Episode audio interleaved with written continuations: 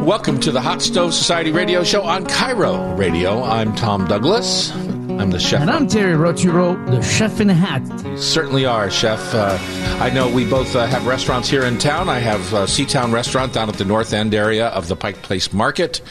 And uh, we have combined right now Seatown Rub Shack and uh, Etta's all together and doing lots of outdoor dining and lots of some indoor dining.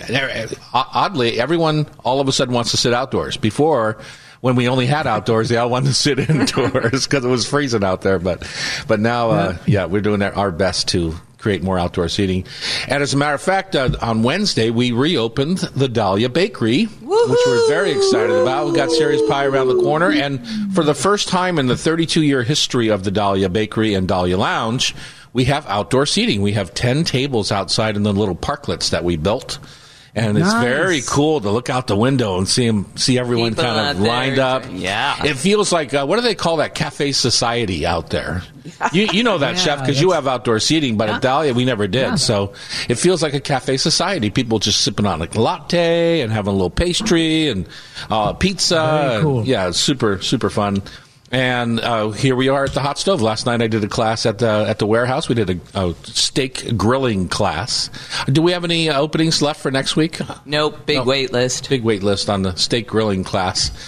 But uh, so it's super fun. It's a good and, one for Father's Day. Yeah, exactly. We have a big show. Uh, we have a peak of the season strawberries, and that is right now up in the Skagit. Uh, we have uh, we're going to talk with Tana Smith of Scougard, owner of Skagit's own fish market, about local fishing boats. When to preheat your pans.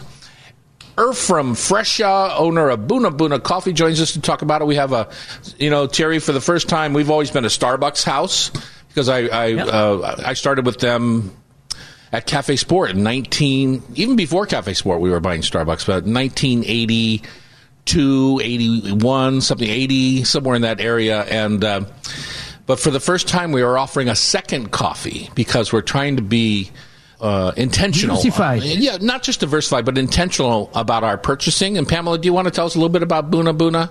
I'm going to let Ephraim do that. Oh, okay. Because he's coming here. Yeah. So uh, it's an interesting um, business and business model, and so we're going to talk about that. Carly Knowles, one of our favorite nutritionists, she's got the book The Nutritionist Kitchens, is going to be here to talk about comfort food that is actually good for you.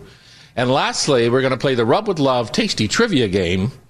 And uh, that's uh, that's going to be super fun because uh, we're going to be able to give away some rub. And my guess is Chef Terry is going to have to pay for the shipping today.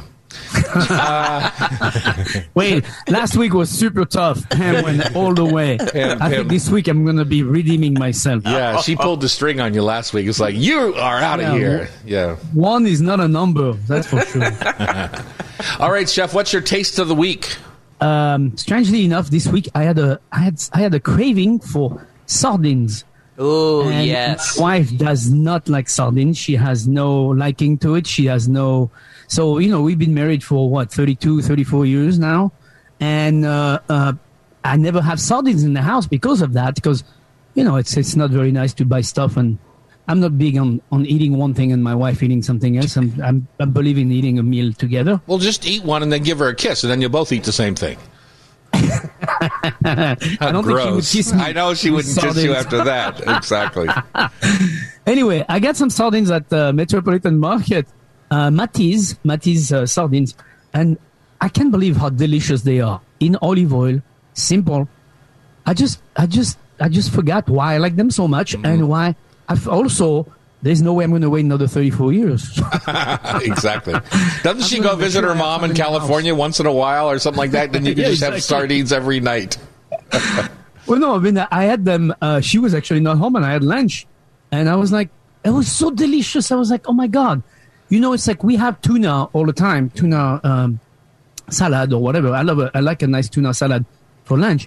Well, you know, sardines are just like, I mean, it's not that far apart. Right. It's a little bit different of a flavor, but it's very similar and it's really delicious. And it's also really good for you.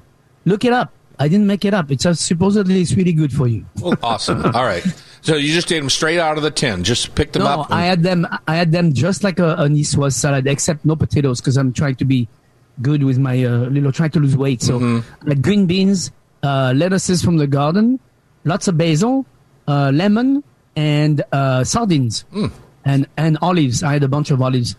Um, I tell you, that was that was scrumptious. You know what I had yesterday, Chef, for the first time in 16 months? No, I had a Dahlia Bakery egg sandwich yesterday morning Oh, with ham and arugula. bad. Remember we, when we had our audience here at the radio show? That was what came for breakfast every day. We would call in an order Do to the I Dahlia remember? Bakery Yes. across the street, and we'd all get those delicious uh, sandwiches. Well, they're back. Yeah. Tara, our baker, is making the English wow. muffins.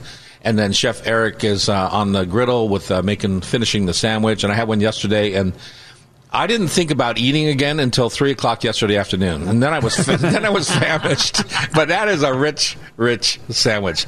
And the other thing, my other taste of the week, uh, which I'm going to say, it was the beginning of my what I think is going to be my taste of the week in three weeks. Oh Was that Jackie brought over a case of uh, a tote of Prosser Farm baby turnips and greens. And yesterday I cleaned them up and I made uh, kimchi out of them. So I did a little, uh, Oh, wow. I did a little uh, uh, Korean chilies, fish sauce, a little bit of honey, some water, uh, salt, a lot of salt, and then I Vinegar? and no vinegar. I used a fish sauce instead, and so Okay. then I put the you know I weighted weighted down the bucket on top of the turnips. I cut them, I cleaned them up and quartered them. So I'm thinking in about three weeks they should be spicy and delicious, and I'm going to serve them with some broiled mackerel. To me, that Oh, spicy man. turnip with broiled mackerels just sounds awesome, and I can't wait. And that's going to be if that's not my taste of the week in three weeks, then you'll know my experiment did not work out so good. I'm making a note of this so we can check back. I just had a craving for mackerel, and, and that, and I saw the turnips, and I was like, ah, I know exactly what to do with these. And, and by the way, this represents how patient you are. Three weeks ahead, you're thinking of your lunch. well, not only that, but that's a that's new for me. You know, it also in a, in a funny way, represents how cooks think. It's like you know, just like you had a, a, an inkling for sardines, I was having an inkling Right. for mackerel, and it's uh, Right. we think like that. That's that's what drives our day. Uh, okay, how to enjoy the bountiful crop of Washington strawberries that's coming our way. Let's uh, talk about that when we come back. It's the Hot Stove Society show on KIRO Radio 97.3 FM.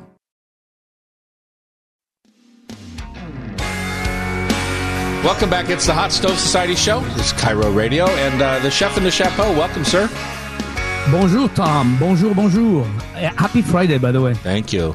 Uh, how's Luc been in this weather? You've been. Uh, Oh you, my God, Luc is busy. I wish we had more seating.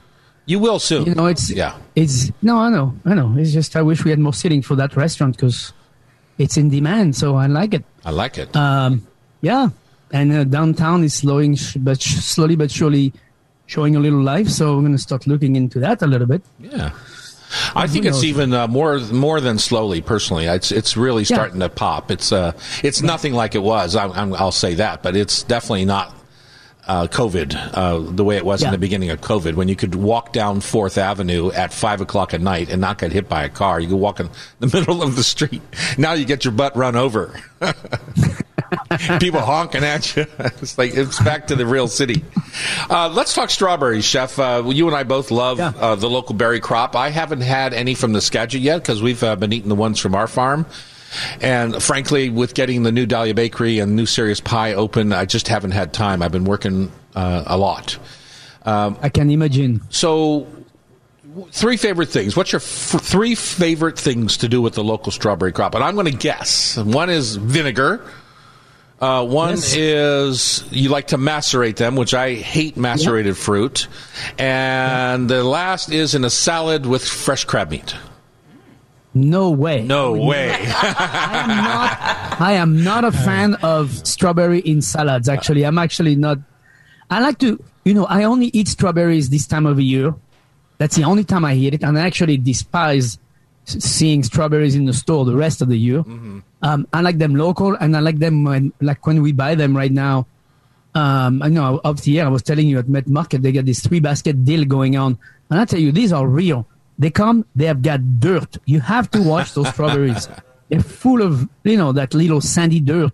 You definitely have to wash them at least a couple times. And, um, you know, you don't soak strawberry, you just wash them. You wash them, When but then you you do have to kind of spread them out on a towel, or they'll just disintegrate. Correct. Yeah. Correct. And you have to be gentle because the strawberries that I'm buying are local and seasonal. They are ripe. They're ready to eat. They're not mm. the kind of strawberry you keep for three weeks in your refrigerator. None of that stuff. This is like the day of or the day after. That's it. And never so in it, the refrigerator. Never in the refrigerator. Right. Ex- actually, exactly. Except when I'm ready to serve them, I flash them in the in the refrigerator for probably five minutes so they can cool off a little bit and have a little bit of chill on it. Mm-hmm. Just a little, I do the same thing with uh, melon, with all the fruits that are in the summertime. I usually do the same thing before I serve them for dessert. I flash them in the in the refrigerator for a few minutes just to give it a little chill. But strawberry, um, either plain as is, cut, and use them as dessert or as just a, a bowl of fruit with some uh, anise hyssop diced julienne on top. Just those two things together with a little bit of honey boom, you're done. Mm-hmm. You've got a wonderful dessert. Now, one of my favorite desserts when I can actually do it and I'm not on trying to lose weight is to do a nice little uh, genoise or pound cake to go with my macerated strawberry. I macerate strawberry or usually overnight. Um, oh no, not overnight, three, four hours with a little bit of sh- vanilla sugar and some julian either uh, julienne basil or julian anise hyssop again, mm-hmm. tarragon, I like those herbs to be in there, and then put that right on top of a uh, genoise or pound cake, piece of pound cake with a little bit of whipped cream, vanilla whipped cream, and you know that syrup that's on there is so delicious. Mm-hmm. You know, it mm-hmm. gets so so delicious. And then the third way is to just put them in red wine vinegar with cracked peppercorn, uh, a little bit of c- uh, cinnamon stick. Um, and then what you do is you take that wine first and you bring it to a boil, then you cool it down, then you put the strawberries in it. So you have a, a, a vinegary spiced, uh, you have a spiced vinegar, mm-hmm. and then you put your strawberries in there, um, cut oven uh, probably three four hours again, and then take them out of there and serve that as a as a soup appetizer with a little bit of julienne prosciutto on top, or something of that nature. Now that's really nice. Now it's interesting that you would say you would never have a strawberry in a salad, but you just did everything to that strawberry that would go in a salad except for the salad greens. Yeah, I, I just for yeah. some reason right. I, am not a fan Fine. of the strawberry flavor in my salad. Yeah, greens and salad I'm not a big fan, but I do the prosciutto, julienne with the with the pickled strawberries. That's really a so my favorite Again. thing to do is I love making freezer jam. So I, I love strawberry uh-huh. freezer jam, and that's one of the few things I can think of that is constant in my life. My grandmother made it, my mother make it, made it, I make it, my sisters make it. Uh, it's just um, a typical thing to have on our table. Uh, the other thing, uh, my father always loved chopped strawberries on vanilla ice cream. Just plain, he would eat mountains of it, and uh, that that was just something special. And we would always go to the U Pick and uh, good cheap entertainment for the kids. And it was cheap for my father because we ate half the strawberries before we had to pay for them. So uh, he like he, he kind of liked that. I mean, that was that classic thing where you're busted, right? Because all your kids' their lips are all red. Kids, and, eat, eat, eat. uh, and then my mother always made uh, strawberry shortcake, and you know, to me, a good biscuit is really a fun thing to make. She always used, uh, you know, as a quick hitter for her, she used this thing called Bisquick. Pamela, did you ever have that in your family? That's, I'm thinking about buying it again. Oh yeah, yeah. Oh. we use that a lot in my family so for much. pancakes, for waffles, for shortcakes. You know, for all that. And that was a staple in our house. But uh, of course, uh, I like to make my own biscuits. Uh, making biscuits or scones or shortcakes is uh, super fun, easy, uh, organic. You know, it just feels right to, to have a warm biscuit uh, with mm-hmm. the strawberries. What Jackie, my wife, does uh, with our strawberry crop, she likes loves making ice cream, and she likes turning it to order. So, or spinning it, uh, you know, to mm. order, right? So she'll make ice cream bases and they'll be in the freezer. Like right now, she'll have six or eight pints of strawberry ice cream base which is the creme anglaise, the strawberries, yeah, you know, yeah. all all ready to go, and she'll freeze it, mm. and then she thaws that. Uh, like if she knows she's going to have it for dinner tonight, she'll pull it out in the morning when we're making coffee, and then that, that'll just go in the fridge. And by the time the night comes, she won't even make it before dinner. She makes it before dessert. Oh, so uh, we get done dinner, and then she takes it over to the ice cream spinner and and we'll make the ice cream. So it's it comes out as kind of soft serve in a funny way, but that's her favorite way to have it. And frankly, I would never bother. I would never waste it. I'd buy a pint of Haagen Dazs strawberry ice cream first, but she loves the process, uh, and that's uh, I'm fine with Well, that. fresh churn, Tom, fresh churn ice cream is definitely the. I mean, you're on the top of ice cream quality and standard here. Oh, no doubt, You know, if you, no doubt. If you can, if you can churn your ice cream just before you eat it, you've got the best texture ice cream in the world. I mean, that's like, that's top. She's more discerning in her taste than I am. I, will- I will say she is. Um, she would never. She's a little bit like you, chef. She would never deign to have junk food, except for her. Her little weakness is jalapeno Cheetos. That's that's her weakness. know if what? you ever want to needs just say, "Hey, don't be holier than don't don't get holier than thou with me, Miss Cheeto Eater," uh, that's how you get my wife. So There's a little controversy about refrigerating strawberries because I looked at the Washington Strawberry Commission site and they want them refrigerated until you're ready to use them. yeah. But I, I have never had good luck. They seem to shrivel in the air of the refrigerator. That's because the refrigerator has a fan, right? It's blowing all the time, Right. and it does exactly that. It dehydrates them and shrivels them. Here's the thing: Exactly. When you buy a pint of strawberries, if you're not man or woman enough to, to eat the whole damn thing, then you should just bow out. Just there's no that. right. You'll end up with- Snap. No, no, Yeah, no, just no, no, bow out. Don't, don't, you know, don't buy them before you go out of town. Buy them when you're back in town Yeah. and ready to eat. And on the way You home it's from the like- market, eat half the Yeah. basket and then have the rest for dinner. All any right. good, any any good fruit or berry should be picked before you eat, not you know three days before or whatever. All right, Terry, up next, uh, Tana Smith Skalgard is here. She's the owner of Skagit's Own Fish Market, and she's going to talk about sourcing her fish from some of the local boats. Here on the Hot Stove Society Show, KIRO Radio 97.3 FM.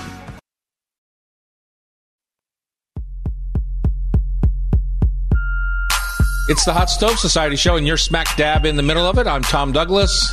And I'm Terry Rautureau, the chef in a hat. And Terry, we're going to head up north. We just talked about strawberries from the Skagit area, and now we're going to head up to, to talk to Tana Smith Skalgard, the owner of Skagit's own fish market. Is going to talk about how she sources her fish. Uh, we know uh, personally that she's one of our good rub resellers, uh, and uh, we're thankful to have her on the show. Hi, Tana. Hello. Tana. Hi, thank you for having us. Absolutely. Tell us about your shop and how you go about your business and all the good things that are happening up in, in the Skagit area.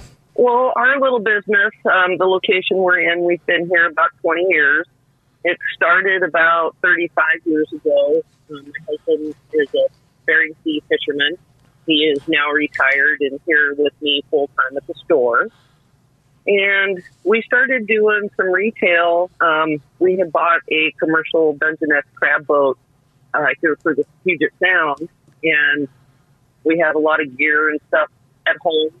And we came home one day, and one of our neighbors had brought over a bottle of wine and said, "We want to buy some of your product." And that's kind of what got the ball rolling as far as doing some retail. Um, we had a shop at home that was open a couple days a week, and that turned into a farmer's market. And then we decided we needed one location and picked it here on Highway 20 and sell our own products as well as other commercial fishermen that we knew in the business. Um, Sea Fisheries is one of our, our people that deliver to us on a regular basis, especially during the winter.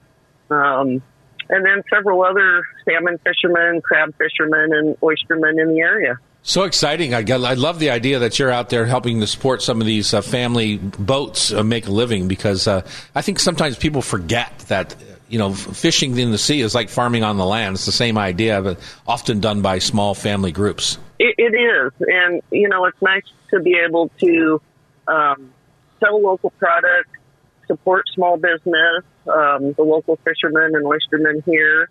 Um, our customers really like it. They like to know where their food's coming from, um, how it's caught, how it's processed and cared for, you know, during delivery from boat to store.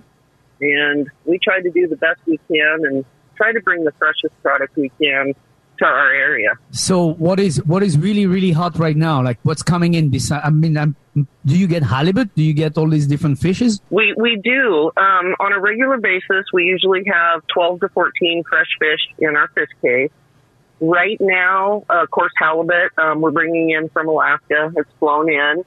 Our local king salmon that's um, pretty prevalent right now, um, as well as sockeye. We probably um, red crab, uh, local shrimp, local spot prawn, things like that. Sounds good, doesn't it? I'm, I'm already. I'm I'm, like- I'm I'm like- already. yeah, exactly. Uh, I saw some local out there. spot prawns yesterday for the first time this season, and uh, they were big and and plump looking and uh, just lovely. And my favorite way to cook those is I split them right down the back of the shell, and I a lot of times they'll have the roe uh, on uh, what we call the little fin or little leg area un- underneath uh, the the prawn itself. And I, I butterfly the shrimp and just pop that roe right through the back of the shrimp, so that when I put it on a hot grill, the roe kind of sizzles and crispens up and gets nice and salty, and it goes great with that lovely shrimp meat. So, mm. What about rockfish, Tana? That's uh, my new favorite. Yes, we do. Um, it's one of our top sellers. We do get it fresh four or five times a week, and several species. Um, you know, there's a lot of different rockfish out there, and we do mostly filleted. Um, we try to do some of the smaller ones whole for people that would like to do the roasting or smoking of of, of a whole fish. Um, it's a great versatile fish. Um, we sell quite a bit of it. if you wanted to put that on the grill, Pamela, I don't know if you've ever done that or not, but No. those, those one to two pound rockfish are great on a charcoal grill. You simply uh, take the whole fish and you make some slices, maybe diagonal slices along the thickest part of the body on both sides, right through the skin. And so you expose some of the meat because what you want to do is you want to kind of make it a level playing field all across that fish. You want the thicker part to, to cook as fast as the thinner part. And then uh, I know Chef Terry and I both love to stuff the belly with some fennel fronds, some lemons, some thyme, you know, whatever, huh, Chef? What All else would kind you? of fresh herbs. Yeah, and then lemon just- verbena. Yeah, then just tie it up, right? Tie it up and Yeah. p- olive oil it, and then pop it right on the grill. And I would go, especially your first or couple, uh, two times or so, I would go on indirect heat. Uh, Good call. Some people, uh, like myself, I would probably put it on the hotter heat to get it started, to get a nice crust on the fish, and then move it over to indirect to kind of bake it and finish it. Uh, but Mm-hmm. uh, if I was just for the first couple times playing with a whole fish, I would go indirect heat or at least work the edge of the heat, not directly over the the hot fire. So, Yeah, good advice, Tom. That's exactly how you should do it. so Tana, uh, tell us about one a couple of your favorite boats and your stories about. Um, uh, some of your fisherman friend, because that's what I when I go up to your shop, that's what I want to hear. Is I want to hear some some these fishing stories, or maybe even your husband's uh, stories from being a crab fisherman. Well, he has lots of stories from the Bering Sea. He spent 27 years up there. Um, Wow. I had mentioned uh, Nerka frozen at sea salmon. They're a local family. Um, been doing it for many, many years, a couple generations now. And they do troll caught king salmon and coho salmon out of Alaska. They also do a technique with their fish that is called catheter bleeding. That makes a great texture in the fish, uh, keeps the fish from going into rigor mortis, keeps it nice and tender, no mineral taste in the flesh. And we've really enjoyed selling their product now going on seven or eight years. And they um, deliver to us uh, three or four times a week during the wintertime. So that's a, a great family there. And like I said, we've been doing business with them for, for many years.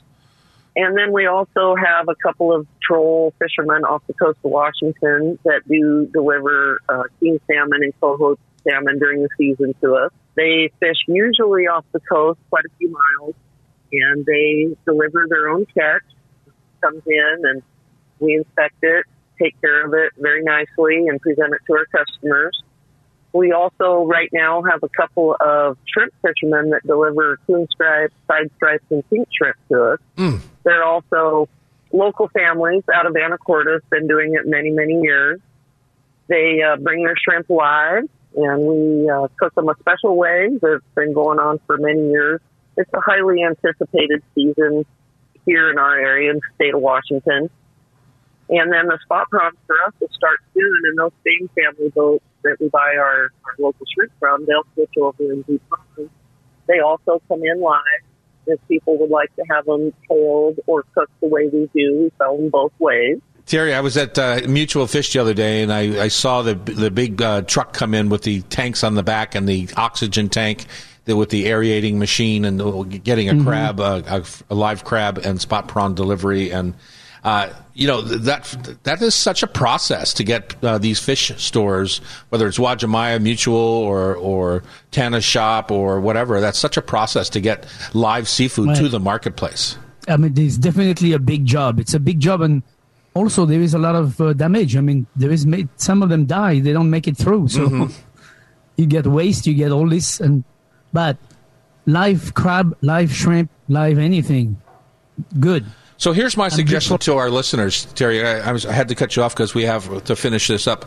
Uh, to me, it would be a great time right now to go up to the Skagit Valley, find a you pick strawberry place, and then head over to Tana's shop. She's going to tell us where it's located, and then grab some either some smoked fish for a picnic or some fresh fish to take home. I'm sure she'll give you a little bag of ice to get it home with. And uh, Tana, where is your store? And and uh, is there a you pick strawberry place nearby? That would be super fun day trip. There is. Yeah, we are located at one eight zero four two Highway 20 in Burlington, Washington. We're just west of I five, about a quarter mile. And um, we do have a local strawberry farm, several of them actually. Um, from the farm, um, off of uh, Checkpoint exit off I-5 is a great place to go. They have been doing it many, many years. They also have a superb homemade shortcake that is uh, oh, one, something you that. really want to pick up. mm-hmm. Super fun. All right, so yeah. the name of the name of the shop is Skagit's Own Fish Market. Go say hi to Tana. She's been on the show and she's now an expert radio personality. Yes. And uh, uh, have a good day and spend the afternoon. Skagit, it's a beautiful place to explore. Thanks, Tana. Thank, Thank you guys very luck. much for having us. I, I enjoyed it yeah. and I listen to your show on a regular basis. And thank you for having me. Awesome. Thanks so much for carrying our Rub with Love product line also. Okay, let's right. talk hot pans. Bye, Preheated Tana. pans make a difference. And we're going to talk about that on KIRO Radio. It's the Hot Stove Society radio show. Welcome back. It's time for a continuation of the Hot Stove Society radio show. We have a bit of an odd segment coming up because our producer, Pamela, is a bit odd. Uh, and so, Pam, how did we get to the hot pan segment? What uh, what's going on? By the way, I'm Tom Douglas, and my pal Chef Thierry Rautureau in the Chapeau is over there in Madison Valley. I just like how you're trying to blame Pam for the next segment. I like that. In case you guys can't well, pull it off. I, I, think it's important here because sometimes we take things for granted. Like you and I both know about hot pans, right? It's not something I yeah. would have even thought about. But sometimes the home cook doesn't know, uh, right? Yeah, this yeah. is new territory for me. And I saw this article in the Seattle Times. Know how and when to preheat your skillet to avoid a sticky situation. And uh, the background being that on a microscopic level, metal is not a naturally smooth surface. Uh, Cheatham, the uh, author, compares it to a mountain range with peaks and valleys. Those holes and cracks are where food can stick. The solution is to preheat the pan, which closes those gaps to help create a smoother surface. Boom! So it clo- he suggested it closes the gaps in the pan. Somehow it smooths out the pan to be hot? Yes the metal. Because metal expand, metal expand when it gets hot. Mm-hmm. Oh, Terry's our scientist. Simple, ex- simple explanation. there you go. But um, I think the other eye-opening experience for me was a cauliflower recipe that had you preheat the sheet pan. So when you're doing a cauliflower mm-hmm. steak, uh, have that pan ready and sizzling in the oven so that you get a jump on your browning you know, I think that's you know generally good advice. I do think it's a little bit overblown. You could just use a hotter oven and it would brown up beautifully too. Uh, uh, because to me, it's a little bit. Sometimes what people do is they'll heat that little cookie sheet, right, which is uh, the gauge is probably what 16 gauge or something like that super right, thin right. maybe maybe right. 12 gauge and then they pull it out to put everything on top of it and by the time they pull it out and then put it back. It's cold again, right? It's like the people that put their martini glasses in the freezer and then they pull them out of the freezer when they start to mark make their martini, and you can see the frost is all just melted, Melted off away. by the time you're done making a martini for four or six people. And so you leave the martini glass in the freezer until everything is made. Then you pull it out and serve it in the frosty glass, right? So the same thing with the hot pan. I personally would put in a cast iron pan, not a cookie sheet, into the oven. Right. And that's going to hold your heat, oh. right? That's going to hold the heat. And then when you put your cauliflower in, yes, it will uh, get start the process right away, especially on a 450 degree pan like you would- be have having for a roasted vegetable. Chef, do you have any thoughts on that? I'm 100% with you, and it's exactly what I would have said. If you use a thin cookie sheet, you don't need to worry about pre-warming that because it's it's going to be useless by the time you get back to the oven. However, like Tom, if you use a very thick pan, uh, cookie sheet or cast iron or whatever, then it is worth putting in the oven because when you take it out of the oven, especially if you've done it correctly, when you put your ingredients in that pan, it is searing and smoking already. Mm-hmm. You know, and then you throw that in the oven. It's got definitely a good head start, and it will be giving you a much better sear, especially on your roasted cauliflower or things like these vegetables in general. Um, you'll get a better sear for sure. But in general, people don't have that kind of heavy um, cookie sheet in their oven. They usually have a, a thin uh, aluminum pan, and those are you don't need to worry about it. I would be just like Tom. Put it at 450 instead of 400. Crank it really high, and make sure you toss it around every you know five minutes, and you toss your vegetable around so they don't burn. But other than that, I would just yeah. yeah. The caveat to that is one of the great things about the cookie sheet side of that is, chef, and I think you'll agree, is that now you don't overcrowd your pan, right? And which is another Correct. problem with roasting vegetables is that people want to put it in too small a pan and it's crowded, and then they just steam on top of each other. With the cookie Correct. sheets, lets you spread it out a bit. Now let's talk about why you warm up your saute pan, which is a different story to me. Yes. There is no way in the world I would saute anything without warming up my pan. It would never come to my mind to take a saute pan, put it on the stove, and throw some food in it right away. That never, ever, ever crossed my mind. Well, that's a secret always- you chefs keep. You got to tell us. So you turn on you turn on the heat underneath the pan. You leave the pan, and then you get whatever you have to put in that pan. Stay away from that pan until that pan, especially if it's a, a thick stainless steel pan. Wait till that pan is scorching hot. So when you throw in whatever you're going to put in there, it's going to accomplish what you're trying to do, which is getting a sear. You know, you go into a restaurant, and the, one of the comments I hear the most about scallop is, "Oh my God, they're they're so nice and crusty. How do you get that crust?" It's like, well, we wait till the pan is so hot, and then instead of putting oil in the pan or whatever, what we do is we toss the scallop in olive oil. So, you know, it's got a nice little coating of olive oil on the scallop. Then we put the scallop in the pan, and that's plenty enough of fat to just keep that scallop from just searing and giving a nice crust. And you don't need any other fat. At the end, once you remove the scallop, once they're cooked and seared, you remove the scallop, and then you can put a nugget of butter in that pan, sauteed some shallots, little white wine, whatever you want to do with it, if you want to make a little sauce. But at the beginning, it's just basically try to avoid. I definitely, I see people do that often at home. Put a pan on the fire, put their fat in there, turn the fire on, and then, you know, they wait five minutes. Well, your fat is completely destroyed, especially if it's olive oil or if it's just a regular oil. Uh, you know, if you use maybe pork fat, maybe that's different. But, you know, it's it because it, will resist the heat. But you just have to wait and be patient. Make sure your pan is hot if you're trying to sear anything. That would be my uh, advice, Tom. Well, I, I definitely agree with you, and I think there's uh, you know there's some uh, travails if you if you kind of uh, put the oil before the horse, so to speak. And I love your idea of tossing the scallops. Now we know that that entire scallop is covered in oil, so that's that's good. Uh, but Right. uh, a lot of times. When you tell people to get the uh, saute pan scorching hot, and then they put vegetable oil in there, something like that. Next thing you know, you've got smoke and maybe a grease fire on your stove, and you've got burnt right. fat that you that will taste acrid. Uh, you know, it's one thing in a Chinese restaurant to have a you know ninety thousand BTU wok burner, and you know you're getting it up, and now you're getting the breath of the wok, and that flavor profile is part of the flavor profile of the food. But at home, let's just say you're making veal scallopini or you're you're pan searing sweet uh, snap peas, right, where you want a more fresh taste uh, instead of a burnt oil taste. Uh, that's that's a problem. Uh, last night in my in my steak grilling class, uh, the Hot Stove Society out the, uh, outdoors at the warehouse. Um, we were taking the beef fat that I trimmed off of the steaks, uh, New York fat or whatever, rendering that in the cast iron pan first, and giving me Yeah. a nice smoky t- beef tallow flavor Right. before I ever my steak ever touched the pan. And so I, I literally flavored my beef fat and then I cooked my steak in that beef fat. So there's lots of ways to use a hot pan that can help you be a better cook. And but there's ways to ruin it real fast too. Well, especially if you're trying to saute something that's really wet, like mushroom. Mushroom is the biggest pet peeve for me. Uh, you know, it's like mushroom is full of water. You need to have a hot pan before you put your mushroom in that pan, or you will have a soup in your hand.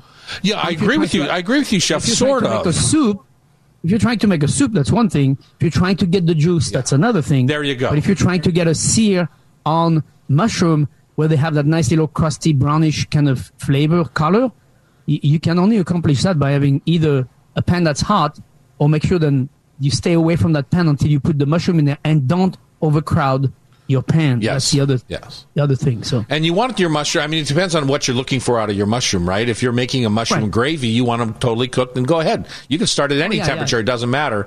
But you'll never get the brown that you'll get off of the hot sear first, and then reduce them down. Right, and Right. that's what you see all the time. You say, put it in, get a little sweat or get a little brown, and then turn your heat down because that color is adding flavor. So that's uh, that's our theory on hot pans. We say start with them and finish with them, right? And then uh, and learn learn learn to work with it. yeah, I mean, it's like Right. uh, people always say, "How do you get to be a good cook?" And they say, "Well, how do you get to be a good piano player? How do you get to be a good soccer player? You practice, right?" Practice. Yeah, exactly. You got to do some of these techniques.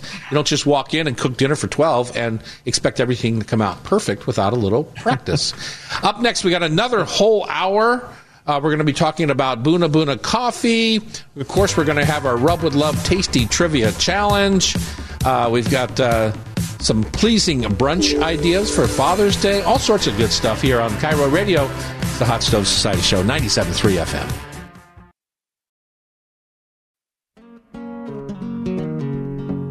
Welcome back. It's hour number two of the Hot Stove Society radio show. I don't know how you get it from our microphones to your ears, whether it's in your garden, whether it's in your car, whether it's a podcast, or you're sitting there making dinner. But we appreciate that uh, we can spend these two hours together. That's super fun for Terry and I. I know it's uh, two of my favorite hours of the week, huh, Chef? Absolutely, Tom. It's I, I would never exchange that for anything. Yeah, super fun. Uh, okay, we got another whole hour, so uh, we're going to talk about uh, some pleasing brunch ideas for dad. And uh, you're a dad, uh, uh, Terry, so I'm going to want to hear about what your sons are making for you. Carly Knowles, the author of The Nutritionist Kitchen, is going to join us to talk about comfort food that actually makes you feel good, makes you feel comfortable, instead of feeling guilty all the time. uh, we've got our Rub with Love Tasty Trivia channel, Challenge, and uh, we're going to talk with the owner of Boon Boona Coffee uh, in a few minutes. So let's start with some brunch ideas. Uh, Terry, um, if I were to talk to your sons tomorrow and say, um, you know, all your dad really wants for Father's Day, and I tell my daughter this all the time, it's like, you want a nice card, I don't want a tie, you know, and make me something to eat. Sharing, uh, sharing a meal that you've taken the time to cook, you've taken the time to shop for, for a family member is, uh, I think, super awesome. I, I am 100% with you. I just want to see them, be with them, and have them make a little effort on bringing something to the table. I'm going to bring the liquids. They already know that. Orange So juice? Is that what you're saying? You're going to bring the orange juice and coffee? now we, that was when they were younger. Now we start with champagne and go on from oh, there. okay. Um, no cocktails yet. It's a bit early in the day, but um, I'm looking forward to them coming over and, you know, always um, bringing, you know, to me, when I think Father's Day, this time of year, it's always there's three main items asparagus, salmon, and um, strawberries. So those things are in season. Those things are here now. They're local. So I'm hoping maybe a little smoked salmon, and they know what I like. You know, they know what I like as a. I don't want to make it too complicated for them. I want them to be successful at it, and I want them to not be, you know, turned away from doing it. But you know, little grilled asparagus with um, which are room temp. You let them cool off a little bit, a little bit of lemon olive oil dressing, and some smoked salmon on top, and makes that a nice little appetizer. and um, have a nice salmon for entree, grilled salmon that's been um, marinated with a bunch of olives and lemon. You know, one of my favorite things to do. Mm-hmm. olive tapenade, and mm-hmm. I've said that before. Um, but that's the way I like my salmon uh, to be safe, especially if they're going to be the one grilling it. I'm obviously going to be with them. But, you know, the number one tool I bring out, the number one tool I bring out, and listen to this the thermometer. Mm-hmm. mm-hmm. I give it to them and I said, look for 120. Don't overcook my salmon. once we get to 120 in the middle, put it out. Yeah. That's my salmon. yeah, exactly. you know, I'm like, that's that's what I look forward to. And they're probably going to do some potatoes and, you know, just a few garnishes to that. But it's like a, our brunch is more like a lunch than a brunch. Um, we're not really, you know, I mean, I'm trying not to be eating croissant and stuff like that. Otherwise, man, I would be definitely devouring that. Mm-hmm. Uh, probably would make a nice little stop on Mercer Island at uh, La Fête Patisserie and get their pain au raisin, which is, oh my God, so delicious. Mm. you know, one of those. And, and that would be definitely my idea of a brunch would be to start with that and then move on to champagne and then, you know, sit down and have a normal lunch, like two hour lunch and, you know, just nice and calm and nice conversation and just fun to be around. And right. The best gift is the presence of your children. So, Pamela, you uh, what I look forward to. You never got to know your dad, so your your birth dad so much. But uh, did you used to make any special treats for um, uh, Miller, your stepdad? He was a very simple man, and his favorite dish was milk toast. What does that mean? he he loves warmed up milk, little bit of sugar, and soaking a piece of sliced white bread. and so that's what you made him on Father's Day? Yep. Oh my it god. Was his favorite. You didn't even you didn't even try to add that a little bit, like maybe a little creme anglaise or something like. and he really preferred canned peaches over fresh. So when um, Another top favorite was canned peaches and cottage cheese. Ah, it was a big mm. day. Oh, wow, that is Tom's favorite. That is that is Tom's favorite right there. Yeah. Making brunch for Millard. that is very interesting. And he was named after Millard Fillmore, the president. Exactly. Right? Yeah, interesting. Um, for me, uh, my dad loved breakfast. The weirdest thing that I look back on now, though, was that uh, he always liked his bacon rare. You know what I mean by that, mm-hmm. Chef? Yeah. Yeah, yeah, you know, yeah. Uh, like I haven't had a piece of rare bacon since he passed away. I don't think, or even long before that. But he would literally kind of just take the bacon, put it in the pan, and warm it. And he would think anything more than that was it was overcooked. And so I that was one of those things that it was hard even as a kid when I would make you know breakfast in bed or something for my folks. It was hard for me to make bacon that was not overcooked for them because it just grossed me out. That, that sounds terrible. He must, he must have have he must have had a very hard time going to diners or any restaurants in America because yeah. uh, that's not something you find. Yeah, exactly. But my favorite uh, homemade breakfast, uh, if my daughter was coming over, Loretta, to make me uh, uh, brunch on Saturday or Sunday this week, uh, she would bring over Hercules, the, my new grandson, and sit him sit him in the, the, little car seat on the table, and would she like would let everybody know the real name. the what? I don't know what you're talking like about. Let everybody knows your grandson's name. I don't know what you're talking about. Hercules. It comes with its own theme song. Uh, anyway, uh, I have a recipe in my first book called Mr. Joe's Tomato Gravy and it is like a Creole style gravy where you kind of saute the onions and garlic in the pan with some, uh, you know, peppers or whatever, and then you flour that. Uh, to make a little bit of a roux, right? You just sprinkle uh-huh. a little flour in uh-huh. to make that roux, and you cook it, and it's all cooked in bacon fat. And then you add a can of tomato sauce to that, so it becomes tomato gravy. And okay. I love that on a piece of buttered toast. And in my in my book, it's uh, in Seattle Kitchen. Uh, I serve that with a piece of pan fried catfish some strips of crispy bacon, and then I top the whole thing off with fried artichokes. And that to me is a. I was expecting. I was, I was expecting a, a soft boiled egg on top, like no, really no, no, like no. no, no, right no, on top. No, no, no, no. I'm not. No, no, no. You're more the egg guy than me. I'm not. I'm not the. I mean, I like eggs fine, but uh, that's not something I would feature on top of my tomato toast. But, it, But it's still, uh, that sounds really delicious. Mr. Joe uh, Ruschling, he was a neighbor. We'd run through the backyard, go up to his house, and on Saturday mornings he would make tomato toast. And it was none of my sisters liked it at all, and I loved it. Of course, I didn't. I loved everything pretty much. but um, I used to really enjoy going up there, and I did an ode to Mr. Joe in my book, uh, and that tomato gravy. And to this day. Um, I know if you really care about me as my daughter uh, and my my grandson Hercules, that that's what you would make me. You would know that about me. That that's uh, that's what you should pull out and and score big points. So, all right. Up next, it's Buna Coffee Time on KIRO Radio, 97.3 FM.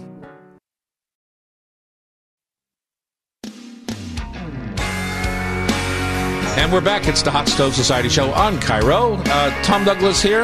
And Terry Rautureau, the chef in the hat. And Terry, we have a lovely gentleman here in our studio. How do you say it? Efrem Fesaha. Fesaha. Yes. That's uh, it's hard Fesaha. hard for me for some reason. Yeah. Is it Fesaha. simple Junior? Yeah, the FBI man. Oh, yeah, that's true. Famous movie star, exactly. Uh, uh, you have a company called uh, Boon Boona Coffee, Yes, and uh, yeah. we uh, are, as a company, are trying to be more intentional in our purchases and trying to support more uh, BIPOC businesses and things like that. And your name came up, and we tried the coffee and loved it, and decided that we wanted to partner. You know, you're the first people in the 32 years I've been in my own business. Uh, that first coffee that we've served that wasn't Starbucks in all these years. That is an honor. I've uh, been friends with the Starbucks folks for forever, and so uh, thank you for being part of our team now. Oh, I'm, I'm honored, honestly. You know, when I first got started, it was 2011, and I had this idea, and I took it to a few banks to try raising money, Mm-hmm. and they're like, "How are you going to beat out Starbucks?" I was like, "I was like, that's not the goal. That's not Right. the goal. You know, um, just a different approach, different style, and a different way to it. So it's Yeah. it's honor to be here." Uh, truly, and uh, I'm really grateful for it. So, thank you so much. Well, I'm grateful for it too, and I'm hoping that you're just the first of many people that we can partner with uh, to s- spread the love around, right? To spread and, and make it a more level, level playing field for everyone out there in the marketplace. And so, Truly, truly appreciate and uh, it. what what's awesome, you know, the, the, the nice thing that comes with that, it's great coffee. So tell us about the, where the name comes from and your your uh, your business idea and your theory about uh, how you operate your business and your team that came to teach our team about your coffee was great. Oh, that's awesome. We loved hanging out with them. So uh, tell us about yourself. Yeah, so the name Boon or Bunaz is a great, great place to start. The name Boon or Buna is how we say coffee in East Africa. So in Ethiopia, Eritrea, parts of Somalia, um, Sudan, Boon or Buna is used to say coffee. And the word coffee itself comes from a village in Ethiopia called Kafa. And Kafa, Ethiopia, is the birthplace of coffee. So Boon Boona coffee is really just saying coffee, coffee, coffee, because I'm not that creative. And then at the same time, though, it provides that depth of knowledge and you know information that I think is important to kind of show the uh, the origins of where coffee comes from. And so that was kind of the the start of it, the genesis of it. And then in addition to that, it was then okay, let's focus on African coffees because you know obviously we know of Brazilian coffees and Colombian coffees, which are all incredible. But they're much more further along in development in the coffee industry than uh, the continent of Africa is, and so a lot of it is based off of you know, Tom, you've got your farm of like five trees. I've got my farm of three trees. We take bushels of that and we take it back to a washing station, prepare it, and then get it out. And so, really, what happens is that uh, they're not able to really capitalize as much as individual producers uh, because they're all kind of, you know, putting it all together and then, and then doing it. And so, uh, I saw that there was much more potential and opportunity in kind of focusing on Africa, spotlighting it, spotlighting a lot of the different producers that are there. There's a lot of great folks doing great things, and it's just about putting no different than you're doing that for us with you know putting a little bit of spotlight here for us. It's the same for them. Uh, is what we're trying to do. So you can get that small and individual. You can get five bags of coffee from this guy, and you know, uh, ten bags from that guy. Is is that how micro it is? It can be. It's it's working to that point. It, Yeah. it wasn't in Ethiopia, which once again is the birthplace of coffee. It's it's not at that point. Okay. It's working to that point now. Okay. Um, everyone would kind of contribute as a village or as a region or as an area, and then bring it to a washing station where it would be prepared and then put out. Mm-hmm. Um, and so in this case, though, what we're finding is that as we're getting closer and closer uh, to the source, and as the rules are changing as well uh, for the producers to engage in that kind of uh, business, that it is happening now more so, and so we are we're we're we're pretty much getting closer. Yeah. So is it like a cooperative kind of idea? Like everybody participates, bring the whole the village all get together and bring the beans together and then sell it as one product. Exactly. Exactly. Right. Yeah. And yeah. so the growers agree on a price per pound, and or it's kind of the washing station that kind of determines that, and then the exporter, the broker. You know, there's other folks that kind of determine the value of that product uh, as those you know producers start bringing it to the washing station. They start to evaluate it and say, okay, for this we're going to give you so much. I see. Yeah. So Yeah. So uh, what's some of the characteristics of the Eritrean coffee or Kenyan coffee or Ethiopian coffee what? Yeah. What is what is Africa bringing to the table? Because like for example, I love the Sumatra, that kind of that rich, Yeah. flabby kind of coffee, Yeah. right? What does Africa bring to the table? Uh, quite- I it's a big yeah. country. I don't mean it like that. but yeah, it- yeah, yeah, No, like, so for example, in Ethiopia, primarily, and of course, it, we get very nerdy, and we can get, ver- you know, there's there's a lot of details to it. But I mean, in Ethiopia, a lot of blueberry comes out of it. A lot of fruits uh, come out of their coffees, and so the Durfetus that's here on espresso is very much that. It's a natural process. So. Uh, you know, the, the skin is left on the bean a little bit longer, ferments a little bit more, so the blueberry comes out a lot stronger. Um, if you go to Kenya, you kind of find this like um, because of the lava, the uh, the ground there, you find more uh, earth. Uh, flavors to it, and so you'll find more tomato, you know, soup almost taste to it. Uh, we've got one right now, which is like more kiwi also, um, and so kind of each region, each area has its own kind of uh, flavor profile you can kind of say, but it definitely gets much more nuanced once you start getting into the the types and you know where the elevation is and also the processing because within coffee you have two primary processes. One is a natural process, the other one's a wash process. And so natural process is that it ferments a little bit longer, more pungent, um, and kind of more unstable, but then the wash is a little bit more uh, stable. So are you growing a lot of robusta? Is that what it is? That type of grape, or or No, the majority of it is uh, Arabica. So Arabica, and I should have been more specific. Arabica, in, yeah. uh, Arabi- uh, yeah, Ethiopia is the birthplace of Arabica coffee. Robusta can be found all over the world, um, and even now in West Africa, in Togo and Guinea, you're finding more Robusta. And the thing is that because Robusta does a lot better uh, with climate change and stuff, there is a potential that you know the coffee industry may be moving into that area a little bit more. We've actually been playing with that a lot more ourselves as well, and saying how can we incorporate some robusta, and uh, the the flavor profile is very different, um, and the Yeah, caffeine level is very- much higher In Robusta? in robusta. Yeah, yeah, but uh, it's used a lot? It's used a lot in Europe. It much is, more it in is. Europe than here. It is. It is Yeah. very much a more use uh, in Europe than it is here, and I think it, it's going to kind of force us to probably have to go into robusta. So it's like let's get comfortable with it now. Right. So your coffee roasting is much more blonde than I'm used to. It's one of the Yeah. reasons I've always loved uh, a cup of. Some people call it Starbucks. I call it Starbucks. That's just a. I love that dark kind of Yeah. Uh-huh. what other people call burnt flavor. I, I just like it. So it's just uh, maybe because I grew up on it.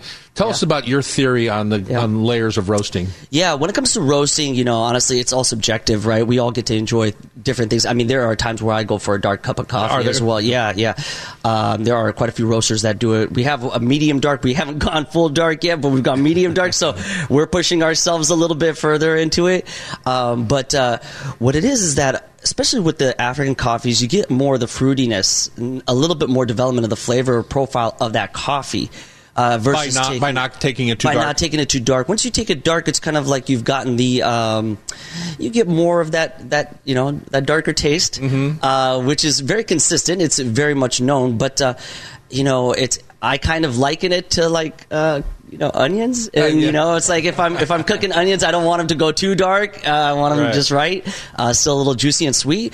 Um, but uh, it's the same with coffee. And then also uh, sometimes this is this is this is a good good thing to kind of know. But lighter roast coffee has higher caffeine level. Right. The more you roast it, the darker it gets, the more of the caffeine you've cooked out of it. So also to pack that caffeine punch in the morning to get going. Yeah, my my more mature coffee friends always chide me on my coffee f- taste. Oh, Uh, no. yeah, Yeah, I, I, I need to grow up a little bit. No, ahead, Terry. no, no. Yeah, I'm, Explore. I'm, I'm definitely with you from it. It's like 100% under roasted, or what I call under roasted compared Uh-huh. to most coffee on the market right now is my favorite. We Yeah. have one right now. It's like totally like beautiful.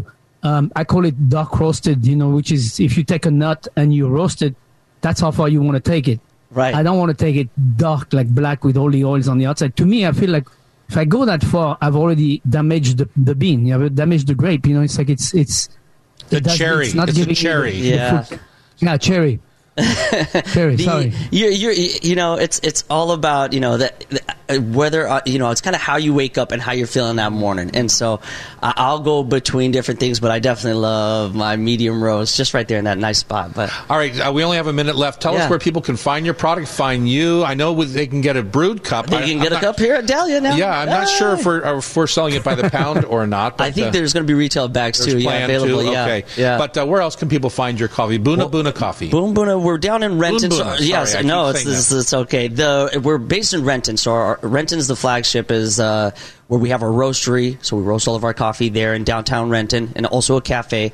And then we just opened about a month and like two weeks ago uh, in Capitol Hill on 12th and James, Mm-hmm. and so we just uh, came into Seattle and really excited about that. So those are the two locations, and of course, um, we're just entering into QFC grocery stores and uh, uh, Central Co-op uh, and a few other places as well. So you know, a lot of places, and then online, of course, as well. Uh, we do have subscription models and things like that, and you get to rotate coffees, and it's a little discounted as well. So yeah, it's yeah. Thank you. Well, yeah, but boom, boom, congratulations. yeah. You're doing a great job. Congrats. and, Appreciate it. Thank you both. we Appreciate appreciate it. the The whole partnership team. in our business, and uh, we hope to be able to further that along. Thanks to Efrem uh, Fresh Saha from uh, from uh, Boon Boona Coffee, and up next, Carly Knowles is going to be here to tell us uh, the nutritional value of the best comfort foods, the ones that actually make you feel comfortable. On KIRO Radio, it's the Hot Stove Society Show, 97.3 FM.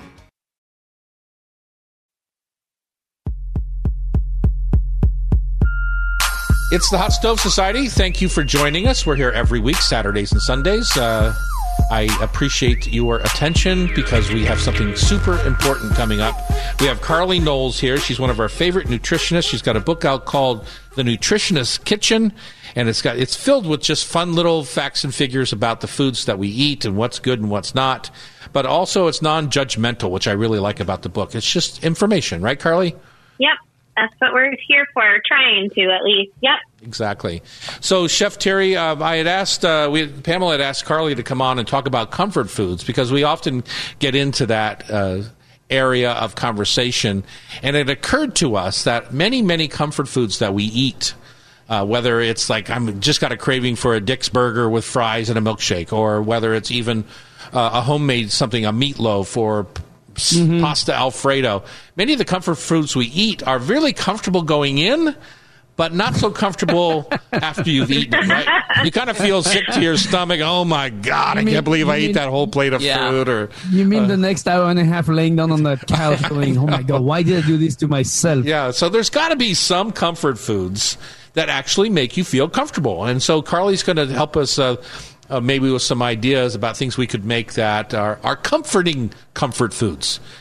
Okay, Carly, take it away. Tell us what you got. Yeah. Thanks for having me. First of all, I always love being here. It's a fun group to join. Thank you. And yeah, and I love I love this question. And you know, as a dietitian, I'm a registered dietitian nutritionist, and I get asked um, I get asked this question or a version of this question often, which is what food or which foods are going to make me feel good? And feeling good means a lot of different things for different people. Some people want to feel better digestive health so they don't feel bloated and sluggish. Other people want more energy. And the new one that I've been hearing a lot more, people have been asking a lot more in the last few years is what, which foods can I eat to make me feel better? Like to make my mood better, to, mm. to give me more energy and elevate my overall mood. And that one has been really fun. That's a, a new area of science that I'm just very interested in, and um, we are learning a lot more about. Um, so there, there really are. There, there's an answer to this. There really are foods um, that help with all those things. You know, whether it's the digestive again or depression, even. But the answer is is almost the same for everyone, which is kind of funny because I just said like there's all these different ways, right? Right. But when the research comes back to a balanced diet, now I can say that and, and feel like I understand a little bit more about what that might mean, but that's where we all get lost and scared and overwhelmed. Like, what does balance mean? And it looks a little, you know, it can look a little different for everyone, but really what, what is simple about it is that we're talking about some protein, we're talking about some fruits and vegetables, and we're talking about healthy fat and those complex carbohydrates, which are the, the carbohydrates that have a little more nutrition in them, like sweet potatoes and whole grains.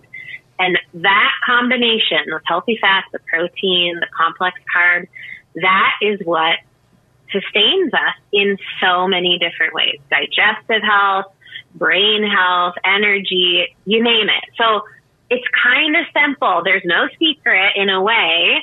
There's really no secret. It's not that complicated but yet that answer can, you know, that, that can take a lot of practice to find what that balance looks like in your busy life, right? Because it's not always easy to get those, those food groups on the plate. Yeah. And I have definitely done a lot of that. Uh, paying attention to what I'm eating in the last few months. I've lost seven and a half pounds so far, knock on wood. I still mm-hmm. have plenty to go, as you know. Uh, but um, uh, I'm, I'm, doing, there's one thing I do is a, a Bieler's broth for dinner often which is basically uh, uh, zucchini, uh, celery, parsley, and uh, one more greens, spinach or something like this. Anyways, just the whole thing is steamed, put into a blender, add some water, blend the whole thing up, and you have a base.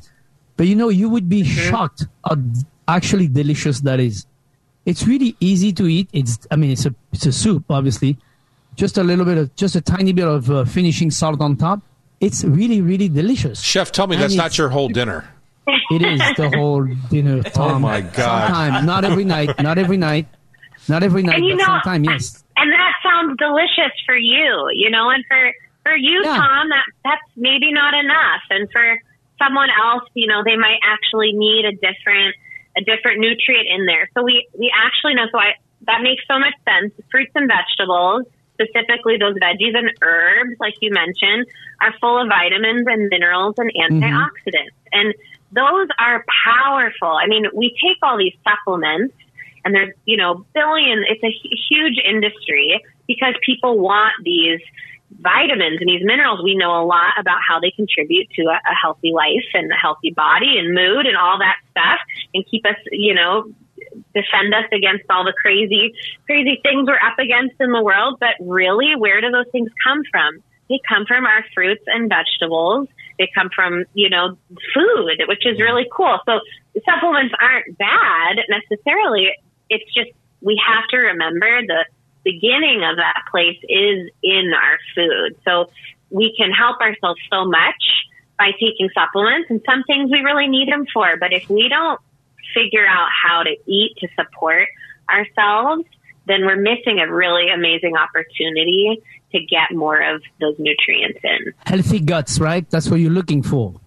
Healthy gut, yeah. We know a lot about a lot about how our gut is informing our mood specifically. That's a big one. I mean, in the last 10 years, probiotics, if you've heard of probiotics, a lot of us have, and what they are is the good gut bugs that healthy bacteria people are eating and supplementing with. We can actually find it in fermented foods. So kimchi, um, miso, yogurt even has cultures, which are those healthy, healthy gut bacteria. We actually know that there's a link between our gut health and our brain health. So if we support our gut and we feed it these delicious probiotics in food and in supplement form that we're actually doing things like lowering the rate of depression.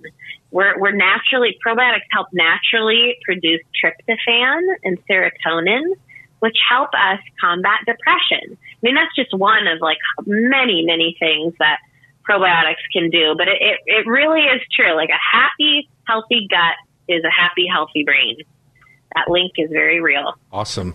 We're talking with Carly Knowles. She's the author of The Nutritionist Kitchen and uh, a, a, contributor to our show fairly often now. We love having you. Uh, Carly, you say it's different for everyone. Terry just told us a little bit of a of a meal that he makes uh, not every night, but certainly uh, once or once or twice a week of uh, this kind of vegetable broth slash soup. What makes you feel good, Carly? Is there something that you've come across that because it's different for everyone, right? What what makes your mind clear and active and present and that sort of thing? That's a great question. I'm glad you asked. You know, I it changes, and I think that's something about us that's really cool. We're dynamic, right? And mm-hmm. and the seasons affect our choices, our desires. Maybe there's more, you know, baby greens and and tender greens in the spring and summer that are really appealing. But when it comes to winter time, maybe we maybe we're not craving those things, or maybe we love smoothies when it's warm out, but we don't like them when it's cold because we get too cold. So I think keeping an open mind so that we can all, you know, evolve and change throughout the year and from year to year, I think is really important. But there are some foods that I come back to time and time again personally that I, that I, just feel great overall. I, I, my energy is sustained. I feel like I'm doing something positive for my health but here's the big giant asterisk exclamation mark. I'm not sacrificing right. flavor. You like it because I ref- I like it, and I I'm just I'm 36 years old. I am done eating food for other people for other reasons. Like I love food. I love the food I like, and I'm going to make food I like. I don't. The, the idea of eating health food that is tasteless and bland is not going to happen. So, so things I turn to, and you'll have I'm with you. you There's only yeah. We, we right? only have one life. Right. Only okay, one. Okay, Carly, you never Enjoy. said what it was though. You never said what food. Okay, okay, okay. You only yeah, have you so only have two minutes. Two minutes. Here you go. Here you're gonna have to help me pronounce it. But salmon en papillote, papillote, papillote, papillote, papillote with seasonal vegetable ribbon. So it's a recipe I put in my book because it's something I make for the family, my family often, and it's so easy. Um, it's salmon in parchment paper pockets that you you know wrap around and create these little steam pockets and it's steamed salmon. But it's packed with flavor. There's vegetables there's seasonings there's a fat base. I use olive oil. You can use butter. You can change your protein. You can change the vegetables with the season. Kids love it. It's very tender um, fall apart you know salmon without losing that yummy fatty rich quality. I I just I love it, and it's so easy. You can use frozen fish to make it. You can use fresh. Um, it's it's just really versatile. And then omega three fatty acids, which we know are in fish, like salmon, are linked to uh, helping us boost our mood. There's actually research behind that that omega threes can help us feel better and, uh, and have a better outlook. So that's really great too. Added bonus. All right, uh, we've been talking good. with Carly Knowles. She's the author of The Nutritionist Kitchen. Carly's going to stay with us for a little Rub with Love Tasty Trivia. Uh, hopefully, you will too. It's KIRO Radio. It's the Hot Stove Society Show, 97.3 FM. Welcome back to the Hot Stove Society Show. It's uh, time for Food for Thought Tasty Trivia. I'm Tom Douglas. And I'm Terry Rautureau, the chef in the hat. And the uh, trivia is brought to you by Rub with Love spice rubs and sauces. Uh, they're made in small batches. They're versatile. Uh, we even have mustards. I got a toasted shallot mustard, and it adds a lot of zest and extra layers of flavor to any meal. Look for them in your local grocery store or specialty shops, butcher shops, online. Even Bartell's Drugs sells them uh, or go to tomdouglas.com at the last resort. We carry everything, oddly enough, at our own website. You might be having a hard time finding those right now because we're struggling to find packaging, but it's a, it's a pandemic related uh, deal, and that's all there is to it. Uh, Carly Knowles from our previous segment uh, is going to join us as our third victim. Uh, she is the author of The Nutritionist Kitchen, and she cleaned our clocks last time on the show, so we fully intend on making hay with her today. Uh, welcome back, Carly. Thanks. I'm excited. This is always so fun. All right. Pamela, tell us how we play the game and uh, what our prize is and who's going to win it. Each contestant is going to get five questions. Uh, the one that gets the most wrong is the loser and pays for the shipping of the prize today, which is a Grill Masters set, ancho molasses barbecue sauce, smoky barbecue rub, and the toasted shallot mustard. Yum! Our winner hmm. is Jim Rybal. Jim, sorry if I'm not pronouncing the last name right. But he says the show's his favorite part of his, Oh, his that's week. sweet. Yay. One of the cool things Thank about you, shucking Jim. oysters out at the Seatown is that a lot of people who watch the show come up and say hi because I'm often out there on Aw. Saturday and Sunday afternoons, and they most of the time they say to me, "Why aren't you at the radio station?" Yeah, that is often on Saturday. Then they come to the restaurant and go, "Oh, I just heard you on the radio. How, how- how come you're here?" How could you be here? okay, let's do this. Let's do this. We start with Terry. Number one, crackers have holes in them for a reason. What is the reason? so they don't rise. Close. We're going to give it to you during the baking process. uh, if the crackers has holes in them, it prevents the air bubbles from ruining the product. There you go. So I think that's a yes. Number two, farm salmon is dyed pink. Wild salmon is naturally pink. What gives wild salmon its beautiful color? The food they eat, Yep. More specific? Maybe. Shrimps. Yep. shrimps and and uh, you know anything of that pink color that's uh, found in the water. You are on a roll today, Chef in the Hat. Number three, what is the red dye for Skittles made from? Hibiscus. I wish I would eat more Skittles.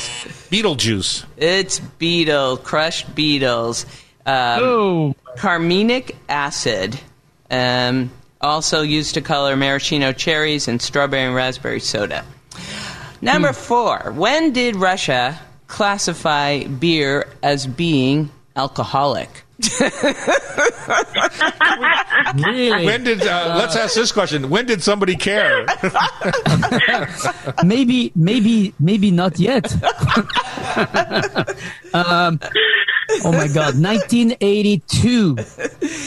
2013. And finally, what percent of the world's hazelnut production goes into Nutella? 62 percent. Ooh, high.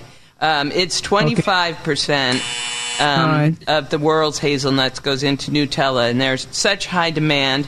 Universities are trying to grow them in labs now to negate global shortages. All right, Carly. well, if you ever drive around the Nutella factory uh, up there Oh. in northern Italy, there's hazelnut trees everywhere. Everywhere. It's comforting. All right. Why are lima beans and in what state considered deadly? Why are lima beans and in what state are they considered deadly? Now, when you say in what state, do you mean cooked, raw, that kind of state, or Yes. like what? yeah, so uh, raw, they I would Exactly. imagine there's an issue. Yeah. Okay. Because they have cyanide in them. But if you cook them, Oh. you'll be just fine. Uh, number Uh-huh, two, interesting. Not all Oh, wine say. is not all wine is vegan. Name one of the ingredients commonly used in wine that is not vegan. I don't. I can't think of it, but I know there's some like milk or some dairy component, right? I think egg, egg whites. No, it's gelatin. All three of those are correct. Whoa! Milk protein, Ah! egg whites, and gelatin. Uh, Number three, Carly, does the FDA allow food to contain some amount of insects? Uh, insects? Yes. Yes. Yes. True. Yes. And I- like and like mystery particles, particulates. I know there's a, a percentage that you're allowed to have in most all foods. and some it's uh, as high as 40% mystery parts. Number Please don't tell me that's dark chocolate. no. Thank God. Peanut butter's a big uh, suspect product with mystery products. Number four, why does food taste different when you're flying? Um, elevation and maybe like fluid balance and saliva production, something in that zone. Carly, are you just going to keep going or until she Yeah, says you're right or what? Heart, heart palpitation. Jeez I Louise. think, I think we're gonna What kind of contest is this? we're giving it to you because it is uh, the altitude changes your body chemistry because of lack of humidity, lower air pressure, and even the background noise. So you're damn close for a yes. Oh, my God. And finally, Damn close. Thank you.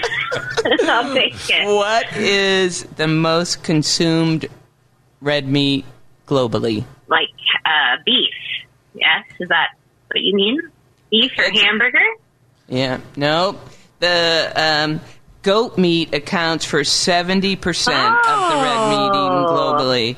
This is great news Oh, because goats are better for you and for the environment. All right, Tom Douglas. All right. What food products did the Azteca and Mayans use as currency? What food products? Multiples? Is that what you're saying? I, I'll say, let's just, I'll pick one. Uh, cacao. Correct. Number two. Oh, Why are peanuts a component in dynamite? Because they give you gas? Incorrect. They, they are a legume. Peanuts have an oil that is used as an ingredient while making glycerol, which is a main component of nitroglycerin. As nitroglycerin, yes. Um, why do water bottles have expiration dates? Uh, because the plastic breaks down. Exactly. Yes. Number four, honey is bee vomit. True. True. Or false? Absolutely true. Why do chefs in Japan have to train for over two years in order to qualify to serve puffer fish? Because it's poisonous if, if not handled correctly. deadly Yay! I guess Terry's Yay. paying the shipping Terry's today. the shipping. Oh, my Carly, God. you were wonderful. Thank you, Carly, and congratulations to our winner. Uh, that's super fun. Uh, if you want to be part of the show, you can join the community on Facebook Live at Hot Stove Society Radio Show.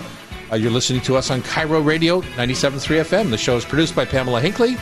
Tech is Sean McFadden, and our editor is Sean Don't Call Me Del Torre. And remember, if you miss any episode of our Hot Stove Society show, you can listen via podcast. Just uh, subscribe to your favorite podcast app.